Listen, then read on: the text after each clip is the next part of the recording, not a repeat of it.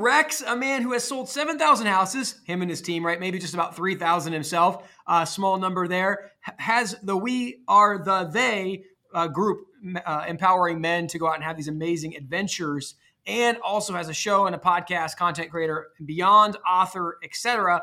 Jimmy, I'm so excited to have you on because we can talk a lot about business, but we can also talk about our faiths, which I'm really excited to talk about with you as well. So take us into the journey. Like, like I mean, why 7,000 homes? Like, what was the catalyst to move into the to the coaching space? Kind of take us through some of the business stuff. Yeah, I mean, no, man. I kind of got into real estate by accident a little bit. You know, I wanted to be able to know how to do my own stuff, and uh, I think a lot of people kind of start with real estate for that reason. And so I got into it, and it just kind of took off. My second year as an agent, I sold 98 homes between me and an assistant and I was just kind of off to the races, you know. And when I say 7,000 homes, I have a real estate partner, my partner Tyler Bennett. Um, he worked for an organization that just sold investment homes all over the world and country and everything. He's just incredible. And he, I turned my team over to him about a year and a half ago. Um, but he personally has sold probably 4,000 investment homes now. And so when we, you know, combine our two numbers there. But yeah, man, we got to the point my last full year in real estate sold 497 houses a couple years ago. And uh, at one point I sold the most expensive house ever in Utah. It was a 32 and a half million dollar house. That was a good seven figure paycheck in about a day. And um, but dude, I just uh, yeah, man, I've always been you know kind of a spirit of an entrepreneur and and do a lot of different things, but uh, and not afraid to pivot and try something new. I guess has kind of been what's led me to where I'm at.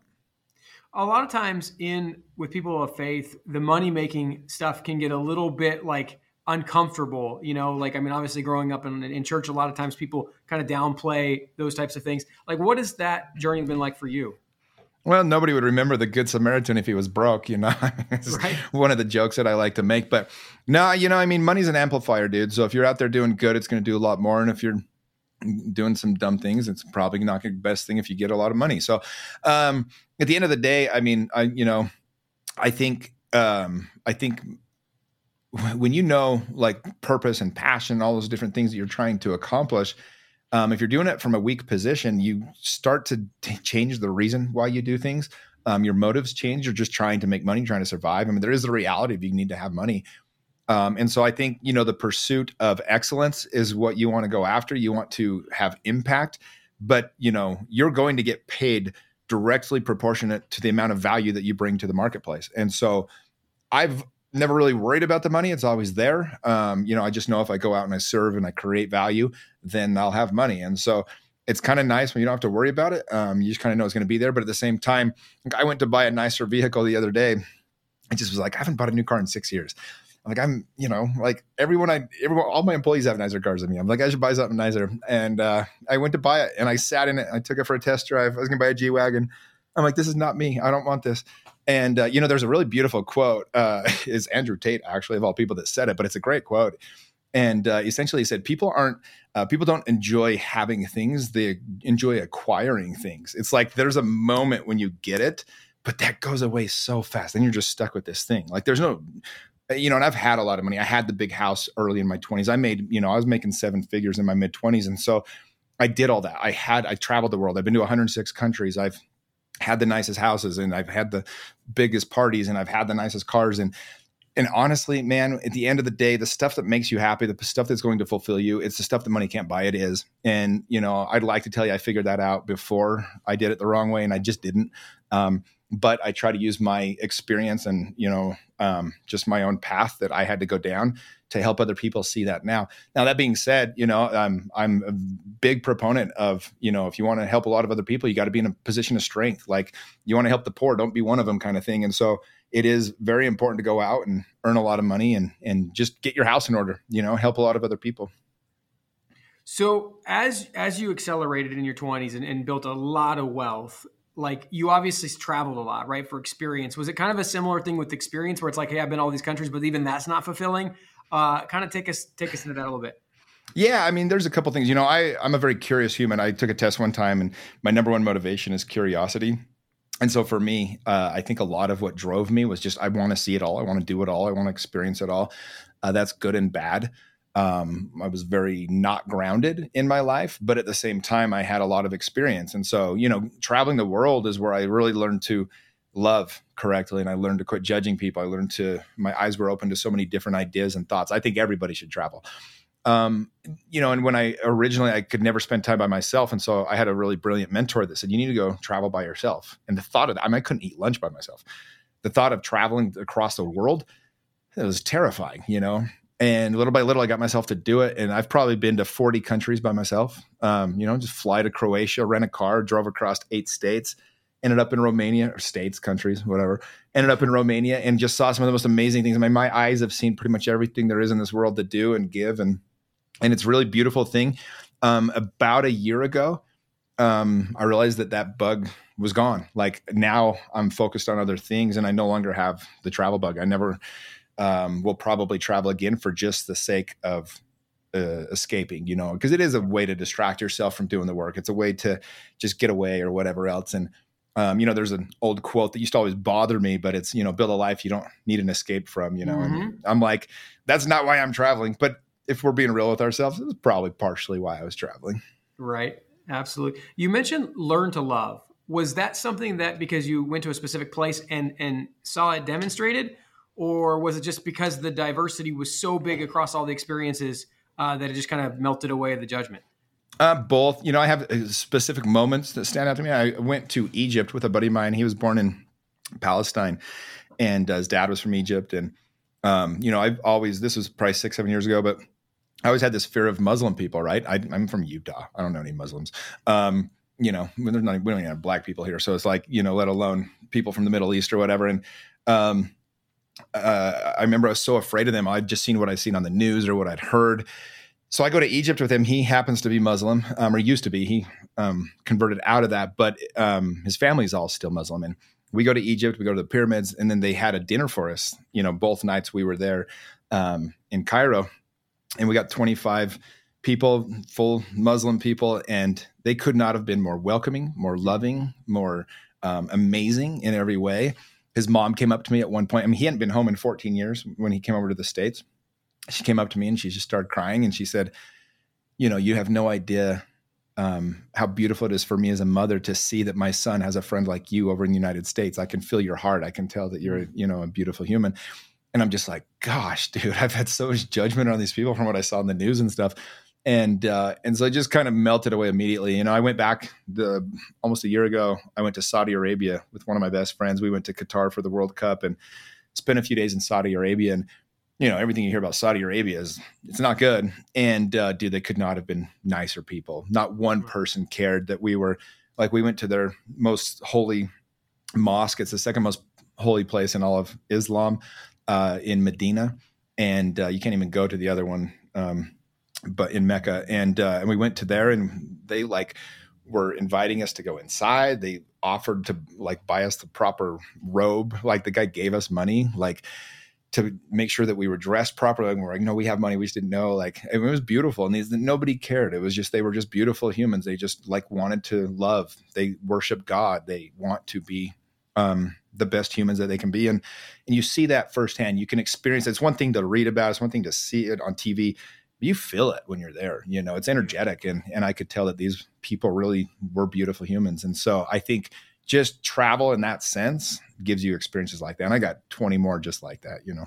Yeah. Speaking of experiences you went and visited wim hof with a group of people um, and would love to know more about that experience particularly but then also would like to know like what would be your top three experiences you've had so far um, I never went and visited with Wim Hof. Oh, you did um, I did. We did a Wim Hof hike with my group. Maybe that's okay. what you're referring to. We had 200 so. guys. We did a hike in the snow. It was based off. So the guy that I had come with us, Mitch Matthews, he's the one that led it. He had gone and studied with Wim Hof in Poland, and so he came and did it. It was at my annual event last year. We had 200 dudes we all hiked in the snow. I mean, we're talking four inches or four feet of snow, and we all had our shirts off and did a hike for about two hours. And honestly, you're not cold. You just learn how to breathe the right way. It was, it was a really cool experience. And, you know, I mean, what do you do with 200 people when it's snowing outside? I was like, let's just make a hike out of it. And so it was actually a really cool, beautiful experience. Yeah. I'm assuming you guys probably had snow boots on and all, all that sort of stuff. No. Nah, man, like tennis shoes stuff. I'm telling you, man, we were like shorts and tennis shoes. Crazy. Just in Utah, up in the mountains. Yeah, yeah, it was beautiful. So, so 100, you said 106 or 160 countries or something like this? 106 I've been to, yeah. 106. What, I mean, what are some just top of mind? I mean, you gave obviously some about the World Cup and whatnot, but what are some top of mind experiences? Yeah, I mean, I think you know, if you if you were to say to me like, "Hey, I'm dying in two weeks. I got to go one place. Where do I got to go?" Um, you know, there's a lot of places you can pick, but uh, I would say, dude, you've got to go see like just what is Africa. I know it's a continent, not a country, but uh, particularly, I went to one time to Victoria Falls.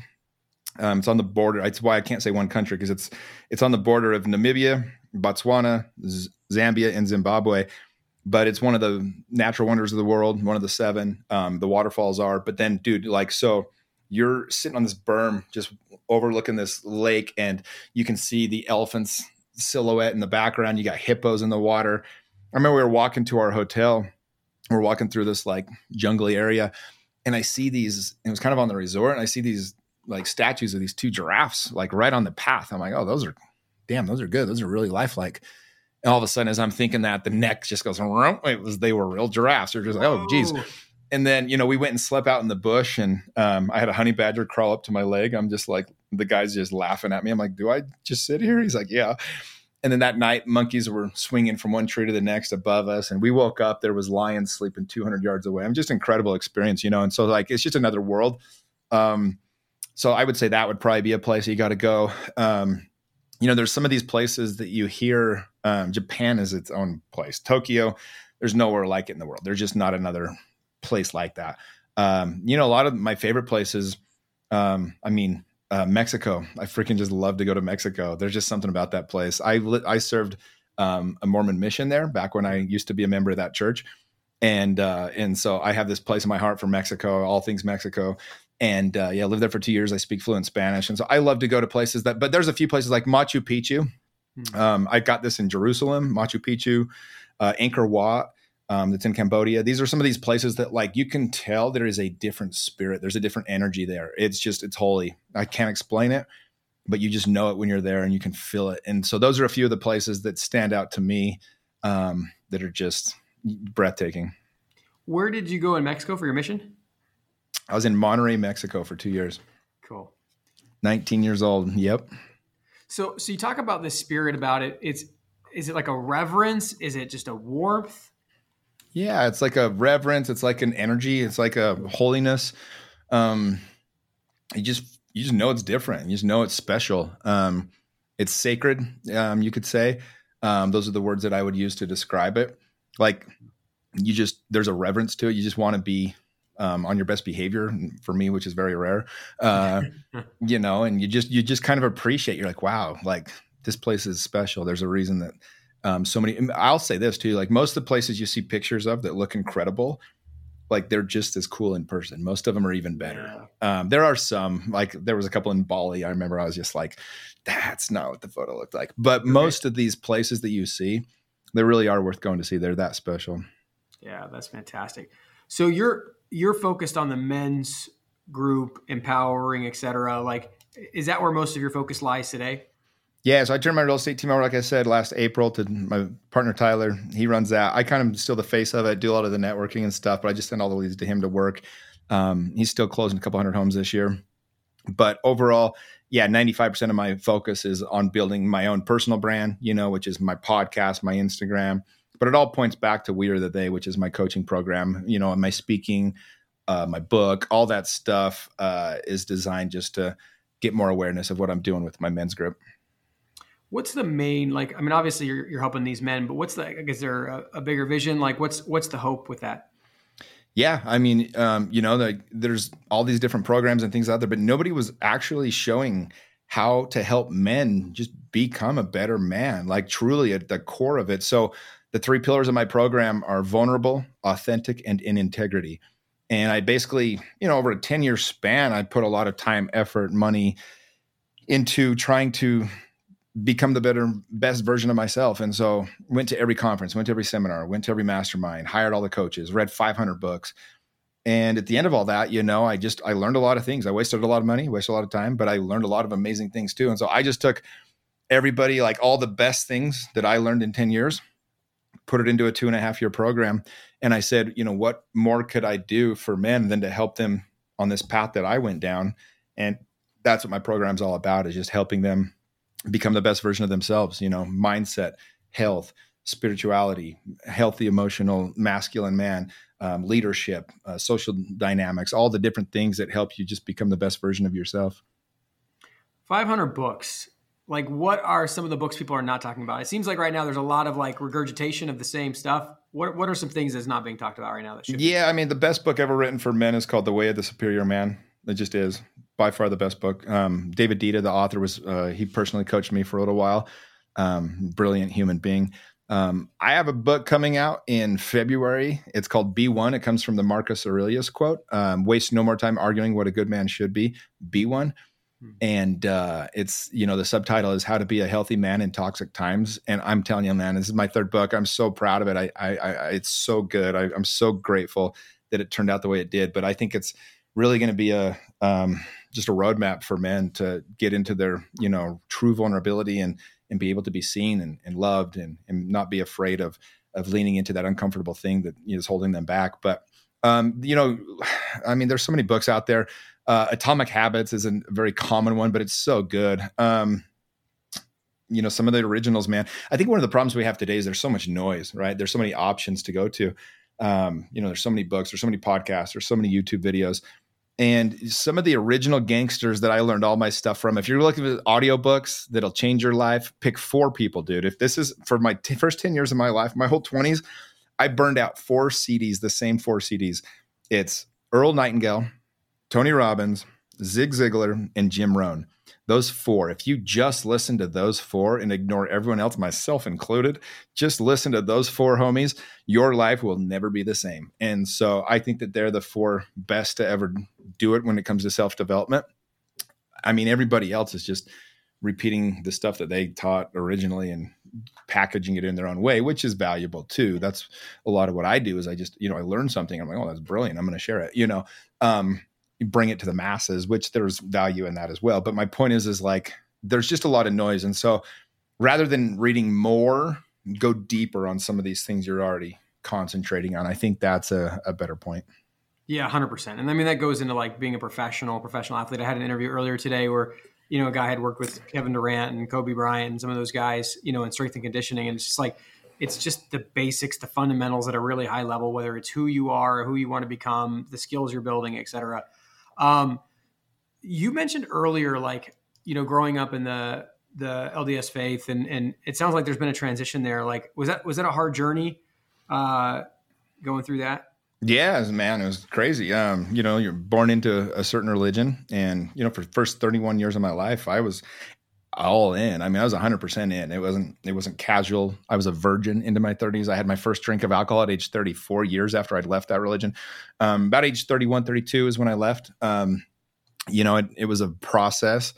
Uh, if it's if you haven't gone through it, it's really hard to understand it. But it felt like dying. I mean, it's your whole identity is attached to that thing. And for me, you know, I just I felt like a few things were off. Um, started exploring it. I decided I wanted to go through the path on my own. So I didn't tell anyone for two years as I studied.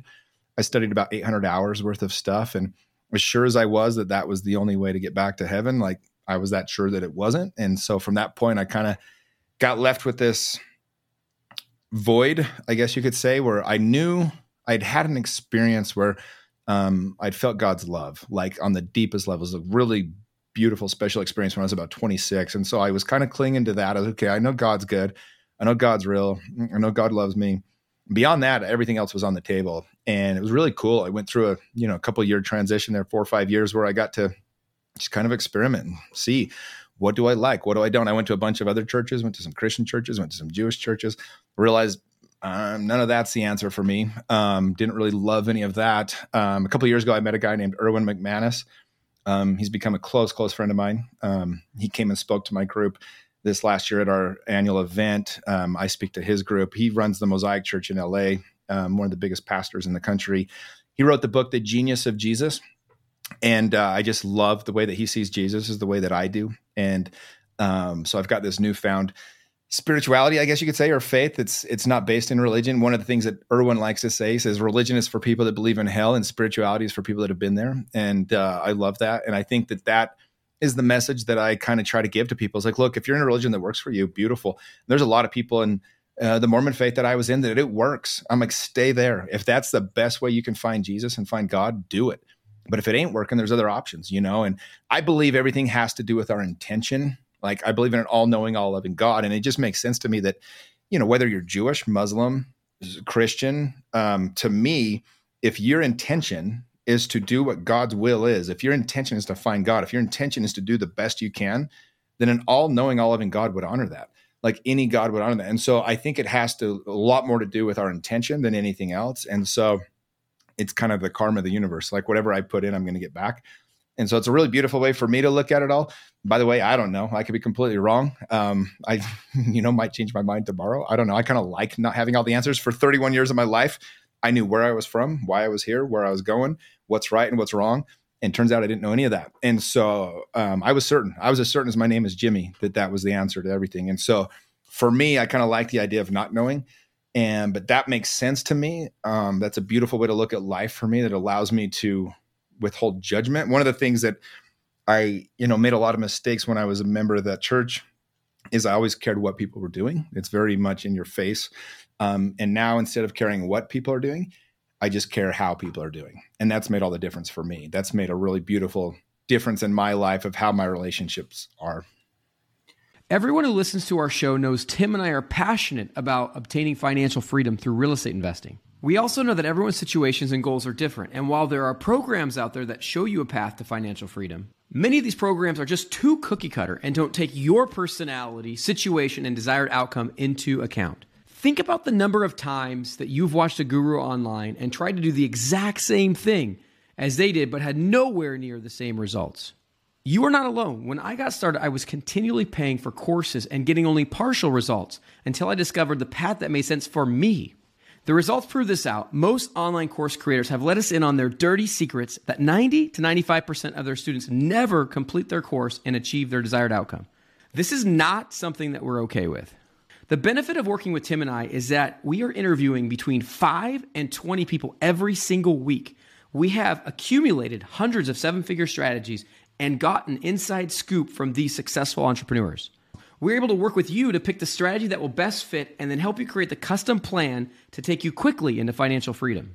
As a former math teacher, I always taught my students that the fastest way between two points is a straight line. If you want to get rid of the many curves in the road that can make the journey longer and more costly, then go to coaching.freedomchaserspodcast.com and book a call with us. And let's get you on a straight line path to freedom. What would you say has been the tangible difference for you? So, like pre making that decision to now, do you feel freer? Do you feel more fulfilled? Like, what are the the internal differences?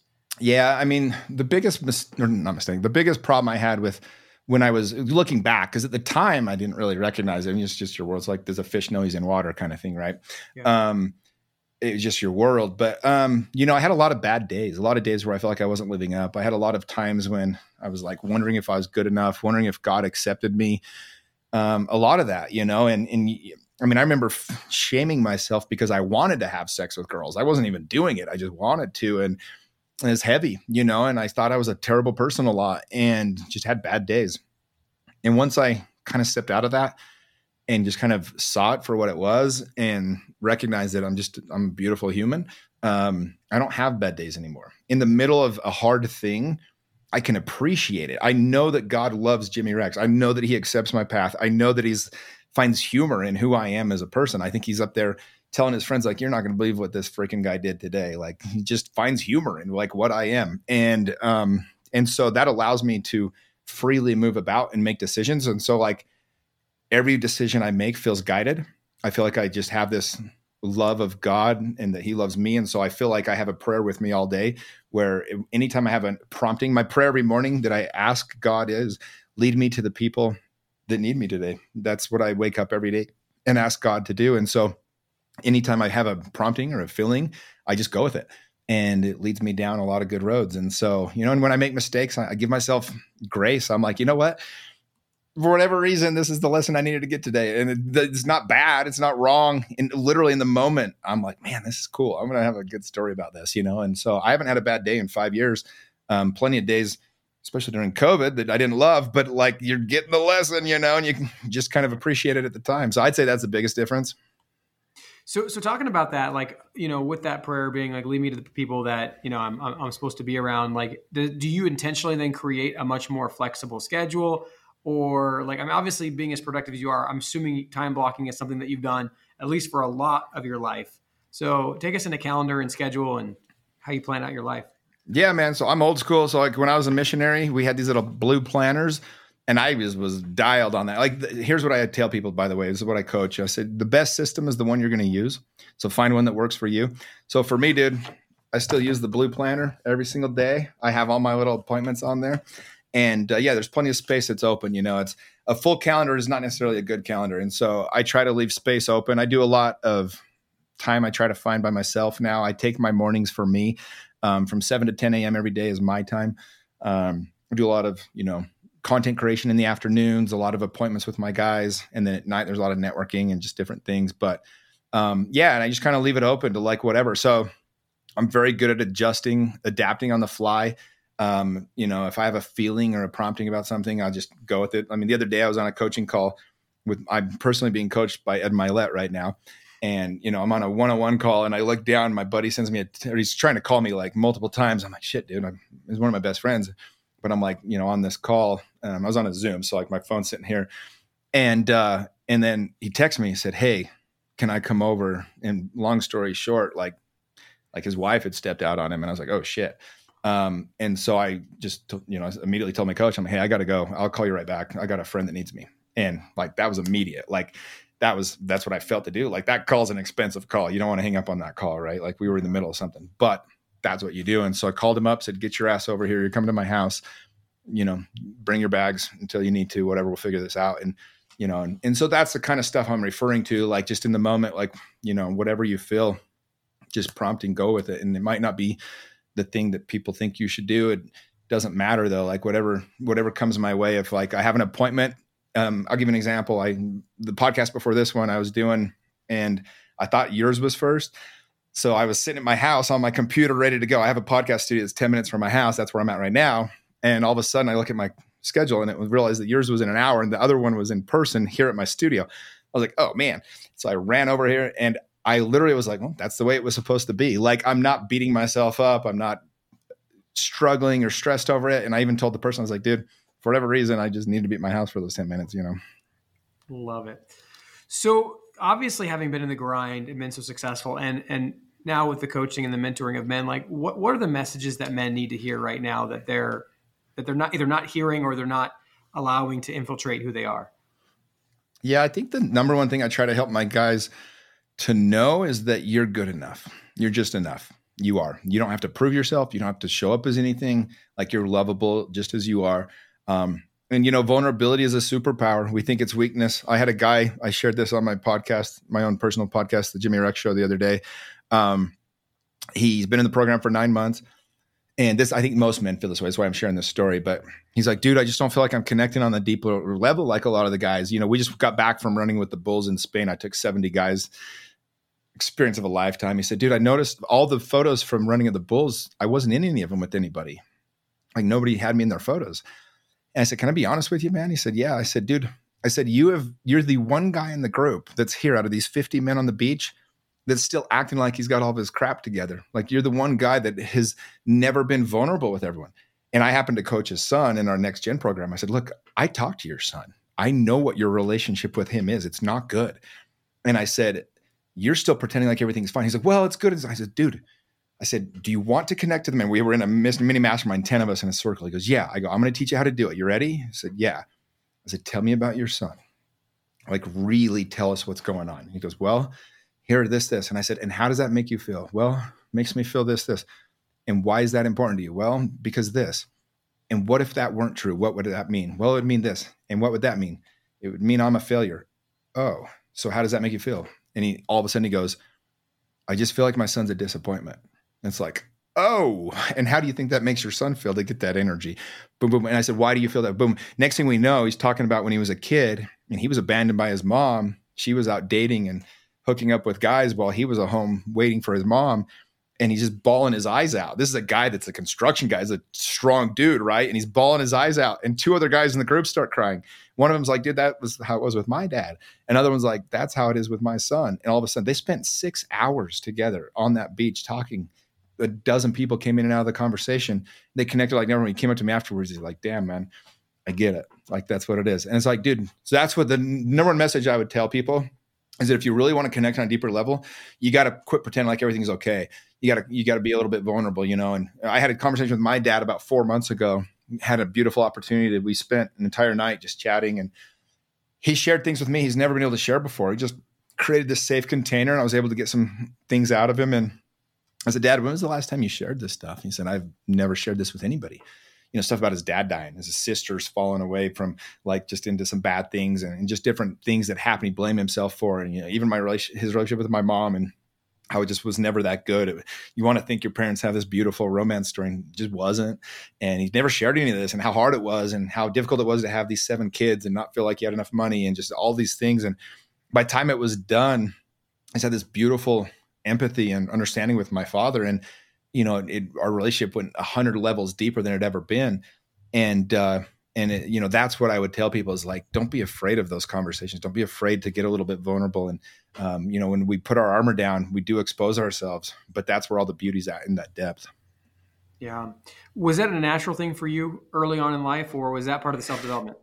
No, that was a huge part of the self development. In fact, I'll, tell this. I mean, when one of the problems in the church I was in is like it's not okay not to be okay. Everyone pretends like they're good, but nobody wants to talk about the, the real shit going on, you know. And uh, no, I mean, I you know I would go to the bishop and talk about things that were going on, but that just came with you know punishment and shame and things like that. And uh, no, I never. I, everything I went through that was hard in my entire twenties, I did by myself. And then what happens? I hired a coach through the Tony Robbins organization. Her name was Melissa about eight nine years ago, and uh, um, I remember when the first time I I did something that was quote unquote bad, right? And I told her, and I was just expecting like it always been just be, you know, get whipped or whatever. And uh, she's like, "Oh my gosh!" I was heartbroken. This girl, basically, that I was dating that morning, had gotten on a call and said, "Look, I, I don't think of you as more than a friend. Like I, I just like talking to you." And I was heartbroken, and like I'd been dating this girl, and and uh, went out and made some dumb decisions with some girls at the bar. And next thing I knew, I, I thought I was just the worst. You know, I was like, this is just proof that I'm a horrible human. And she's like, I just want to give you a hug. I was like, wait, what are you talking about? You know, and I, thankfully I was paying her enough that I said, I might as well tell her what I did because I didn't want to. But I'm like, if I don't, then, you know, I'm wasting my money. And it was, I got love back. It was the first time I ever went, wait, like, I don't have to beat my, like, obviously it's not the best thing to do what I did, but at the same time, maybe my decisions were bad, but I'm not bad. And I understood this for the first time, right? And um, I remember I was up at a cabin another time pretty soon after that. And everybody kind of saw me as like number one real estate agent, throwing all the parties, dates all the time. Now, people probably saw through the facade that I didn't understand, but I thought I had everything dialed in and um, at least the look of it. And I remember the first time we were at this conference, little mini group of about 10 of us at this cabin and everybody was opening up, being really vulnerable. And I was like, damn, do I tell them that I don't always know what I'm doing? I'm like, what the hell? I might as well. And I just poured it out and I'm bawling. And I connected deeper with these nine strangers than I ever had with my friends in my life. And that was the first time I was vulnerable. And I was just like, wow, this is special. And from that day forward, I just decided this is going to be a part of what I do. And I got really good at being able to help other people do it too at this point is there is there a time to not be vulnerable or or is it just vulnerability all the time is no no no you gotta be real careful with it. Yeah yeah you don't want to be vulnerable with the wrong people. They can use it against you for sure. Um, that's what's important to be a part of a group that you really um, feel safe in. You know my job as the uh, head of we are the they is to create a safe container if there's even one person in that group that's not safe, then people won't be able to share. And so, like, I'll give you an example. There was a guy that joined our group at the beginning, and good guy. Like, I really wanted to help him. He had a lot of issues. He knew he did. He was open to the idea that he did, and but he had a problem with one of the members because of what that member's brother-in-law had done in a business deal. And he didn't even have anything to do with the guy, but he wouldn't like he refused to be friends with him. He refused to, and that made that container unsafe for that member and then others as well. And so I had to remove that guy from the group. And he went kicking and screaming. And you know, it was really hard for me. I didn't want to kick him out of the group, but he wouldn't adapt to the idea that he needed to change. And so because of that, I had to remove him to keep the container safe. So like if you know, if I just share everything with everybody, no, they'll use it against me for sure. And with out of context, sometimes things don't sound so good. And so you do want to be careful where you share it with, but that's why it's important to build those bonds of trust you know, to be able to put yourself in spaces that are safe. Like when other people are being vulnerable, you know that's probably a good time you can be vulnerable. But when everybody's pretending like everything's okay, I probably wouldn't share much. So you've had the, the pleasure of reading like a lot of books and then having a lot of mentors. Like as far as mentors that you physically met with in person or over Zoom, but like you've one on one, who has had the most impact on your life? Yeah, man. I'm obsessed with again with just like this idea. It, we have we live in a world today where you can find the person where is where you're the way to find a mentor. You find who is where you want to be, and then go find a way to be in their world. So like when it started out for me, my mentors were church leaders in my group. They were coaches that I had. Then it became my real estate mentors, guys like Mike Ferry, Tom Ferry, Bill Pipes, some of these top real estate people. And you want to do, you want to find people just doing a little bit more than you, right?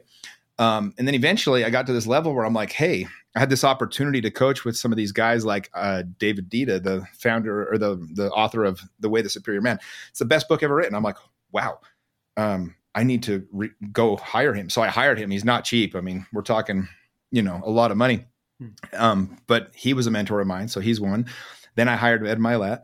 Um, he's not cheap, but he's my one-on-one coach as well. And then I hired. Um, I find these people that are used to be where I was and that are trying to become where I'm trying to go, or they are where I'm trying to go. So I hired a guy named Stefanos Sifandos that um, is just brilliant. He's a relationship expert, and hired him. And then Neil Strauss, um, he wrote the book The Game, which was kind of a mess. It's about pickup artistry, but he came back years later and wrote this book called The Truth. It's like one of the best books ever written, and he just kind of calls himself out for all the bullshit. And so I hired him. He's one of my coaches. And uh, these are the four guys that I'm currently working with. But honestly, Melissa, the coach I told you about, and then I got a lady named Kathy that I talk to once a week. I had my call with her earlier today. Um, she's a 70 year old lady from Canada, just brilliant. She's like a light worker, I swear. She's she's beautiful human. But um, you know, those are all coaches, and they've all had different impacts. Um, all mentors of mine. Um, but a lot of people are like, okay, Jimmy, you can afford to hire these top people or whatever, right? But at the end of the day, um, what can you afford? I mean, my mentors in my 20s were all the books I was reading. Books. You know, mm-hmm. I was reading about. I mean, honestly, Jesus is one of my biggest mentors. Like, just you know, of course he is. Like, um, you, you can start in there. Like, yeah. just do what he taught. Like, he's actually to this day, if you read all the metaphors and stuff, other nobody told it better than he did. Um, you know, and so you can just start there. But if you want more, you know, if you want a physical person, find somebody that's truly where you want to be and then go and find a way to be in their world, create enough value to get coached by them, whether that's joining their coaching program, one on one coaching, or maybe it's just create enough value they want to be friends with you. You know, um, one of the things with Ed, uh, our relationship's kind of changed. We, I'm no longer like a one on one monthly client of his, but we still have a relationship because we built that. And so the other day I had Johnny Manziel on my podcast. And it was right after the documentary came out, and he hit me up. He's like, "How the hell did you get Johnny Manziel on your podcast?" I was like, "Oh, I'm friends with this dude that's been working for him or with him since he was 14. So I set him up, connected him within an hour. He's on the phone with Johnny Manziel, setting up his own podcast. And so, like, there's just creating value for these people, whoever it is, is a way for you to stay in their world, to be in their world. And everybody needs something. You got to figure out what that is and then, you know, serve them. It's really hard not to like somebody or spend time with somebody that's making your life better. And so I just tell people that's how you find the best mentors. But find the person, it doesn't, it might be the neighbor down the street find the person's where you want to be and go find a way to create value for their life. Totally. What's your vision for life and business next 12 to 18 months? Uh, the next 12 months, I got a lot of fun stuff planned. I got my book coming out. Um, my goal is to make that a bestseller. Um, Ed wrote the foreword for me. Um, I've got it's. I love it. Like the book, I'm so proud of it. We just finished it like three days ago. Um, it turned out better than I could have hoped, and so I have big plans for that. Um, with that, I'm gonna try to get on all the you know top podcasts. Um, try to just really get that book in everybody's hands. I think it'll change their life, and that will create a lot of momentum for We Are the They. And so, in the meanwhile, just keep building We Are the They. I'm up to about 500 members right now. Um, you know, we just launched our first official women's group. Um, it filled up in a couple days. Uh, I've got five men's groups now. We got our teen group. Um, and then, but in addition to that, what I'm really working on is myself. I'm trying to spend more time in silence and solace. I go into nature a couple times a week for a couple hours and just sit without my phone. I've been trying to do that. Um, I'm trying to get my morning routine and health as solid as possible. I work on that as much as anything right now. And then I'm working on my personal relationship. I, you know, I've put off um, marriage long enough. Um, I've been very intentional. The last three months, I did a dating sabbatical. Actually, ends today. I got a date tonight. Uh, but I've been doing this dating sabbatical where just no dates with women, no, you know, sexual contact in any way. And just trying to be very intentional, just trying to pull that energy in and focus it where it's supposed to go. And so I would say my more than anything, what I'm focused on the next 12 months is really that is the personal stuff. The business is taking care of itself. So just kind of continue doing that and then see where it goes, man. Just let God guide me wherever he takes it. Awesome, man. Jimmy, thank you so much for going so deep in your life and your business. Uh, for those of you out there listening, write down something you learned from today. There were so many nuggets from um, Jimmy's mentors and the books that he dropped and his own experiences and so on and so forth. But write down what you learned. Uh, share with somebody who so they can hold you accountable because freedom is acquired one action at a time. If you take steps day by day before you know it, you too will be living a life of freedom. Thank you guys for tuning in. We'll catch you on the next episode. Please like, comment, share, and subscribe. Engagement is like gold to us. We can't do what we're doing without it. Reviews and subscriptions, particularly on Apple, Spotify, and YouTube, are worth more than money. So please do what you can to support the show.